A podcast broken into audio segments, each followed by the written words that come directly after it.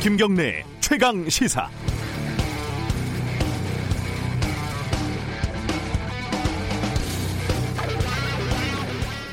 검찰의 제 식구 감싸기 이, 이 문장은 문장의 각 구성 요소들이 서로를 완벽하게 구속을 하고 있어서 일부만 대체하는 것은 대체로 불가능할 지경입니다. 예를 들어서 뭐 난 놓고 기억자도 모른다 이런 문장으로 보면요. 난 놓고 니은 자도 모른다 이렇게 하거나 난 놓고 기억자를 배운다 이렇게 하면 어색한 문장처럼 느껴지잖아요. 또 김경래 최강시사 이래야지 김어준의 최강시사 이러면 많이 이상하지 않습니까? 어, 2015년 민원인의 고소장을 잃어버린 윤모 검사가 고소장을 위조한 사건이 있었습니다. 윤 검사는 KB금융지주 윤종규 회장의 딸이라고 하죠. 검찰은 징계도 하지 않고 사표를 수리했고 윤 검사는 변호사 개업해서 잘 살고 있습니다. 문제 제기가 계속되니까 검찰은 3년 만에 윤 전 검사를 수사해서 기소를 했습니다. 문제는 징계 절차를 제대로 밟지 않은 검찰 수뇌부의 직무 유기 혐의입니다. 이문정 현직 부장검사가 김수남 전 검찰총장 등을 고발을 했고 경찰이 지금 수사를 하고 있습니다. 그런데 이 사건 어디서 많이 본 것 같지 않습니까? 네, 유재수 전 금융위 국장 사건과 판박이죠. 죄가 있는데 징계 절차를 제대로 밟지 않았고 윗선에서 봐준 거 아니냐? 뭐 이런 의혹이 있는 거죠. 의혹의 중심이 청와대인데 유재수 사건은 검찰이 열심히 수사하고 있습니다. 그건 좋습니다. 그런데 윤 검사 사건은요. 경찰이 압수수색을 세 차례나 올렸는데 검찰이 모조, 모조리 다 기각시키고 있습니다. 이게 뭐죠? 왜 검찰이 잤다는 그때그때 달라지는 겁니까? 남에게는 추상 같은 칼날이 왜 스스로에게는 봄바람이 되는 겁니까? 이제 완벽한 관용성을 획득한 검찰의 제 식구 감싸기라는 문장이 곧 대한민국 속담 대사전에 등재, 등재되지 않을까 예상을 해봅니다. 1월 3일 금요일 김경래 최강 시사 시작합니다.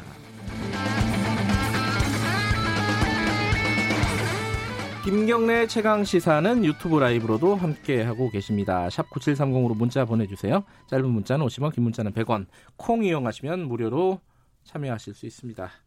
자, 오늘 주요 뉴스 브리핑부터 가겠습니다. 고발 뉴스 민동기 기자 나와 있습니다. 안녕하세요. 안녕하십니까. 어제 제일 큰 뉴스는 패스트 트랙 관련된 기소가 드디어 이루어졌습니다.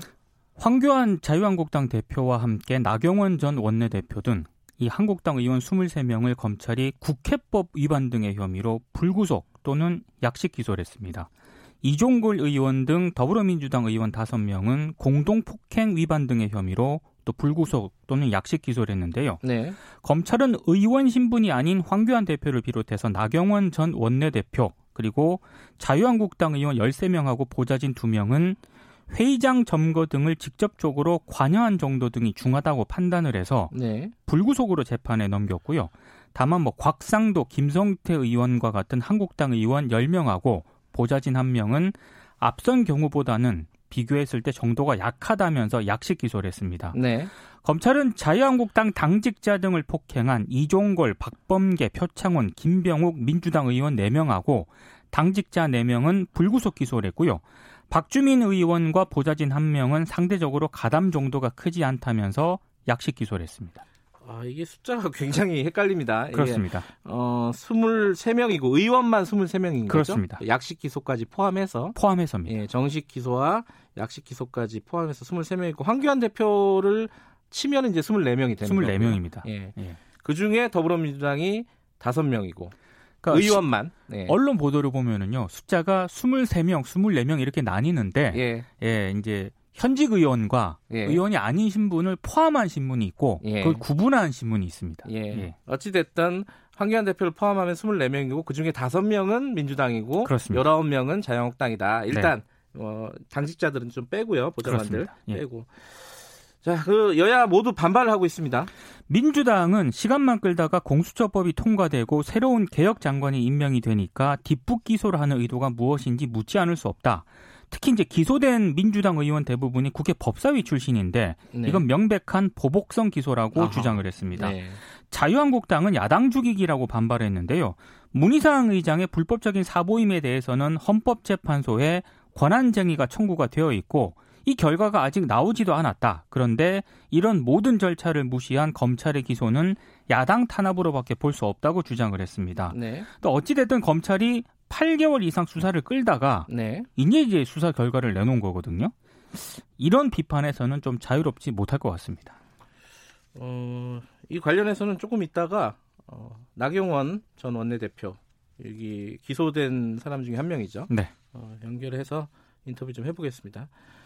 자, 추미애 장관이 임명이 되고 곧 검찰 인사가 있을 것 같다 이런 예상들이 많습니다. 오늘 이제 정부 과천청사에서 취임식을 갔거든요. 네. 아무래도 첫 행보는 검찰 인사권 행사가 될 것으로 보입니다. 네. 청와대 민정수석실하고 법무부가 지난해 말부터 100명이 넘는 검찰 간부 인사 검증을 진행 중인 것으로 알려졌는데요. 네. 대부분 검사장이나 차장 검사 승진 대상자입니다. 특히 윤석열 총장 라인으로 분류가 되고 있는 대검찰청, 서울중앙지검 간부들이 연쇄 이동이 일어날 것인가 이게 이제 관심인데요. 네. 지난해 7월 윤 총장 취임 직후에 검찰 간부 인사를 단행을 했거든요. 네. 근데 이번에 만약에 인사를 하게 되면 6개월 만에 이제 추가 인사가 이루어지게 되는데 이 자체가 이례적이다 이런 평가가 있고요. 네. 만약에 조국 전 장관 수사에 관여한 검찰 간부 인사를 단행을 하게 되면 인사보복으로 비칠 수 있다 이런 의견도 있긴 합니다만 어, 현장에 있는 검사들하고 대검이 일정 정도 괴리가 되어 있기 때문에 그렇게 반발이 크지 않을 것이다라는 전망도 나오고 있습니다.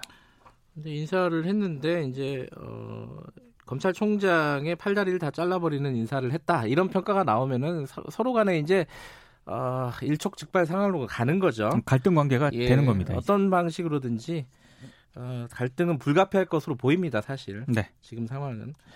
자, 어, 자, 어제 자유한국당 중진 의원들이 어, 연쇄적으로 불출마 선언을 했습니다. 여상규 의원하고 한성교 의원이 총선 불출마를 선언을 했습니다. 3선 4선이죠. 그렇습니다. 예. 공직선거법 개정안과 공수처 설치 법안 통과를 막지 못한 책임을 불출마 이유로 들었는데요.